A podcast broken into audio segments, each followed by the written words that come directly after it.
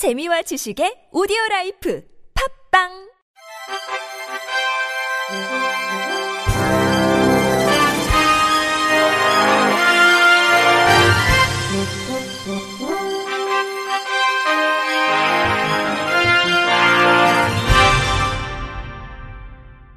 청취자 여러분 안녕하십니까? 11월 셋째 주 주간 KBIC 뉴스입니다.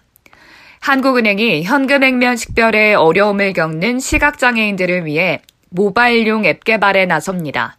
국회 기획재정위원회 소속 장혜영 정의당 의원이 한은으로부터 제출받은 시각장애인용 은행권 액면 식별 모바일 앱 개발 검토 자료에 따르면 한은은 국립과학수사연구원, 조폐공사와 공동으로 시각장애인용 앱 개발을 추진할 계획입니다. 현재 시중에 통용되는 총 30종의 모든 은행권이 액면 식별 대상이며 지난 1962년부터 발행된 1000원권, 5천원권, 만원권, 5만원권은 물론 1원권, 5원권, 10전권 등 지폐가 모두 포함됩니다.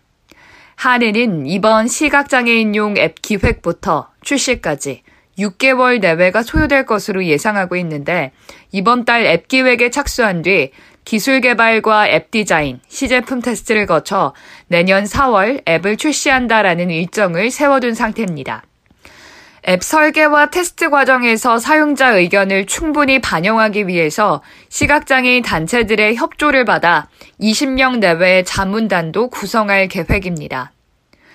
위치가 제각각인 버스카드 단말기로 시각장애인들의 불편이 커지고 있다라는 목소리가 나왔습니다. 국민의힘 김예지 의원은 저상버스 도입이 증가하고 있으나 세부적인 규정의 미비로 인해 다양한 유형의 장애인 노약자 등 교통약자의 불편이 전혀 해결되지 못하고 있다며 근본적인 대책 마련을 강조했습니다. 서울 시내 버스를 이용해 출퇴근하는 시각장애인 A씨는 같은 번호의 버스를 타도 매번 카드 단말기 위치가 다르고 이는 저상버스도 마찬가지라며 단말기 위치가 매번 다르다 보니 소지품을 떨어뜨리거나 만원 버스에서 타인의 신체에 카드를 태그하거나 뒷사람이 말도 없이 손을 잡아당겨 카드를 태그해주는 등의 일도 빈번하게 발생한다고 토로했습니다. 이 카드 단말기를 찾는 도중에 버스가 출발해 넘어질 뻔한 적도 여러 번 있다며 단순히 저상버스 도입으로 끝나는 것이 아닌 장애인의 편리한 이용을 위해 카드 단말기를 지정된 곳에 설치하도록 하는 등 세부적인 규정이 마련돼야 한다고 강조했습니다. 해당 문제와 관련해 국토교통부 담당 직원은 단말기 제작 회사와 버스 차량 모델이 다양한 데다 환승 정산 서비스를 위해 단말기 회사를 선정하는 과정에 지자체가 연관돼 있어 단말기 위치를 일률적으로 통일하기 쉽지 않다며 원론적인 입장을 밝히고 있습니다.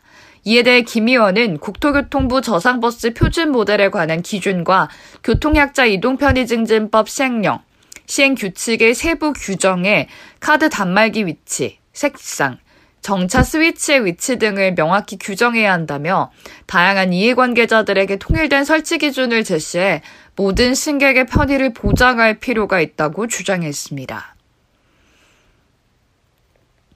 국가인권위원회 장애인차별시정위원회가 대통령 비서실장에게 청와대 홈페이지 내 동영상 자료를 게시할 때 시각, 청각장애인들의 정보 접근권을 실질적으로 보장할 수 있도록 화면 해설 및 수어 통역을 제공하기를 바란다라는 의견을 표명했습니다.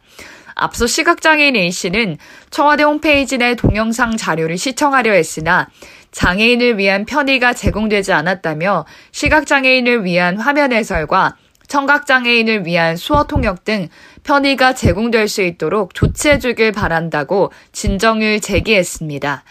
대통령 비서실장은 청와대 홈페이지를 통해 제공되는 동영상 콘텐츠는 대통령의 연설이 주를 이루고 이외 현장 일정을 재편집한 영상과 국민 청원 답변 영상이 있다며 대통령의 연설과 국민 청원 답변 영상의 경우 예외 없이 동영상 게시 화면에 발언 전문을 텍스트로 함께 제공하고 있다고 설명했습니다.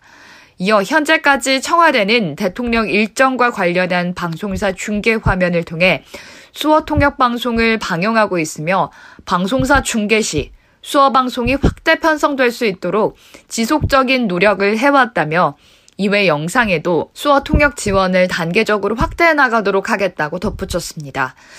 인권위 장애인 차별시정위원회는 청와대 홈페이지에 게시된 동영상은 전문 텍스트, 자막 스크립트를 통해서 시각장애인이 전체 영상 내용을 이해하는데 큰 어려움이 없어 보인다고 하더라도 화면 해설이 제공되지 않는 이상 장애인이 아닌 사람과 동등하게 정보 접근권을 완전하게 보장받고 있다고 할 수는 없다고 설명했습니다. 이어 마찬가지로 동영상의 폐쇄 자막이 제공되고 있다고 하더라도 청각장애인에게 수어가 제공되지 않는다면 이 또한 청각장애인의 정보 접근권이 완전하게 보장된다고 할 수 없기 때문에 동영상에 대한 수어 통역 역시 필요한 것으로 보인다고 덧붙였습니다.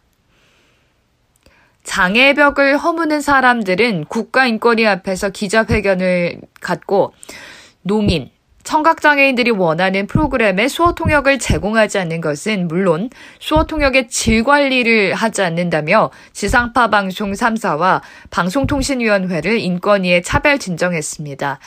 장애의 벽 허물기는 그동안 4차례에 걸쳐 고시를 개정했지만 수어 통역은 손조차 안 되다가 9년이 지난 지금 고작 2% 올린다는 것이라면서 그것도 지상파 방송이 하고 있는 7에서 8% 비율 그대로 말로만 늘렸다고 했을 뿐 달라지는 것이 없는 오히려 퇴보한 정책이라고 꼬집었습니다.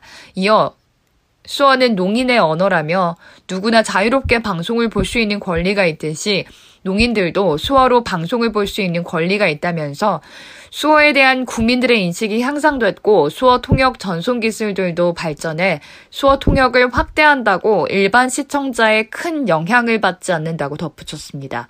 진정을 제기하는 농인 오영준 씨는 수어에 익숙한 농인들은 올라오는 자막을 모두 이해하지 못할 때가 많다며 가끔 자막이 늦게 올라와 흐름이 끊기는 경우도 있다면서 방통위가 수어 통역을 7%로 올린다고 했는데 지금도 방송사에서 7% 내외 수어 통역을 하고 있다고 실망스러운 정책이라고 토로했습니다. 전국 장애인 기능 경기 대회 및 국제 장애인 기능 올림픽 대회 국가대표 선수 선발전이 지난 15일 8일간의 대단원의 막을 내렸습니다. 올해 대회에서는 내년 5월 러시아 모스크바에서 열리는 제10회 국제 장애인 기능 올림픽 대회 국가대표 선수 선발전도 병행돼 지난 제4회 대회 이후 계속된 종합 우승의 전통을 이어 7연패를 목표로 출전할 32명의 대표 선수를 선발했습니다.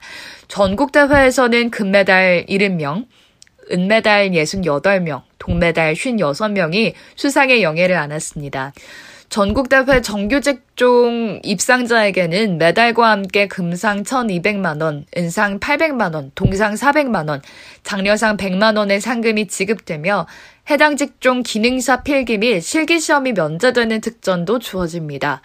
시범 직종과 레저 기초 직종도 성적에 따라 각각 소정의 상금이, 참가 선수에게도 10만원의 참가 장려금이 지급됩니다. 장애인 차별 금지 추진 연대 등은 국가인권위원회 앞에서 기자회견을 갖고 장애가 있다라는 이유로 DT 서비스를 이용함에 있어 제한을 받는 것은 명백한 장애인 차별이라면서 인권위의 잘못된 결정을 바로잡고자 행정 심판을 청구했습니다. 앞서 올해 4월 지역 장애인 단체로 구성된 장애인 차별 상담 네트워크는 대형 프랜차이즈 업체 드라이브스루 시스템 이용해서 음성 언어로 주문할 수 없는 청각 장애인과 언어 장애인이 배제되고 있다면서 인권위에 진정을 제기했습니다. 이에 대해 인권위는 장애인 차별 금지법의 정당한 편의에 대해 장애인이 요구하는 방식 그대로 제공하는 것이 바람직할 것이라면서 반드시 장애인이 요구하는 방식으로 제공해야 할 의무는 없고 장애인이 실질적으로 재활을 향유할 수 있는 방식이라면 편의 제공을 한 것으로 볼 수 있다라며 기각 판정을 내렸습니다. 이날 기자회견에서 자리한 청구인인 대구 사람 장애인 자립생활센터 김시영 권익공호 팀장은 드라이브스루 이용에 있어 장애인 차별이 존재한다라는 것은 올해 2월 인지했고 해당 업체에 공문을 보냈지만 별다른 대안이 없어 매장으로 들어오라는 이야기뿐이었다며 인권위에 진정을 넣었지만 앞장서서 차별을 구제해야 할 인권위가 업체 측의 해결책만 듣고는 곧바로 차별이 아니다라고 판단했다라고 이야기했습니다. 너무 어이없는 결과라고 분통을 터뜨렸습니다.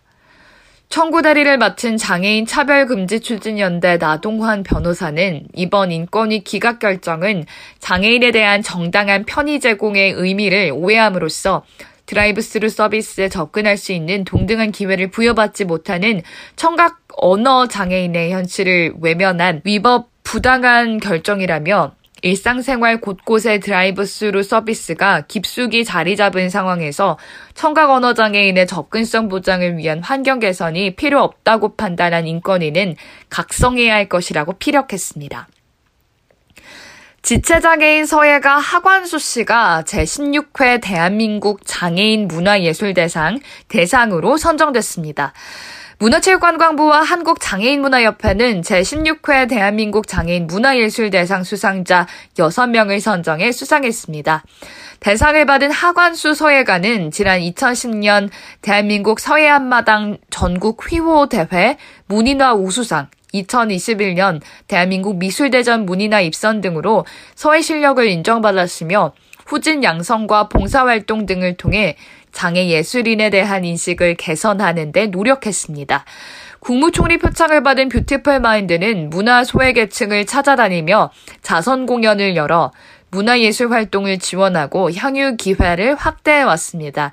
한편 대한민국 장애인 문화예술대상은 장애라는 신체적 한계를 넘어 활발한 문화예술 활동을 펼치고 있는 장애인 예술인을 선정해 포상함으로써 그들의 공로를 기리고 장애인의 사회 참여 확대와 문화예술 발전에 기여하기 위한 상입니다.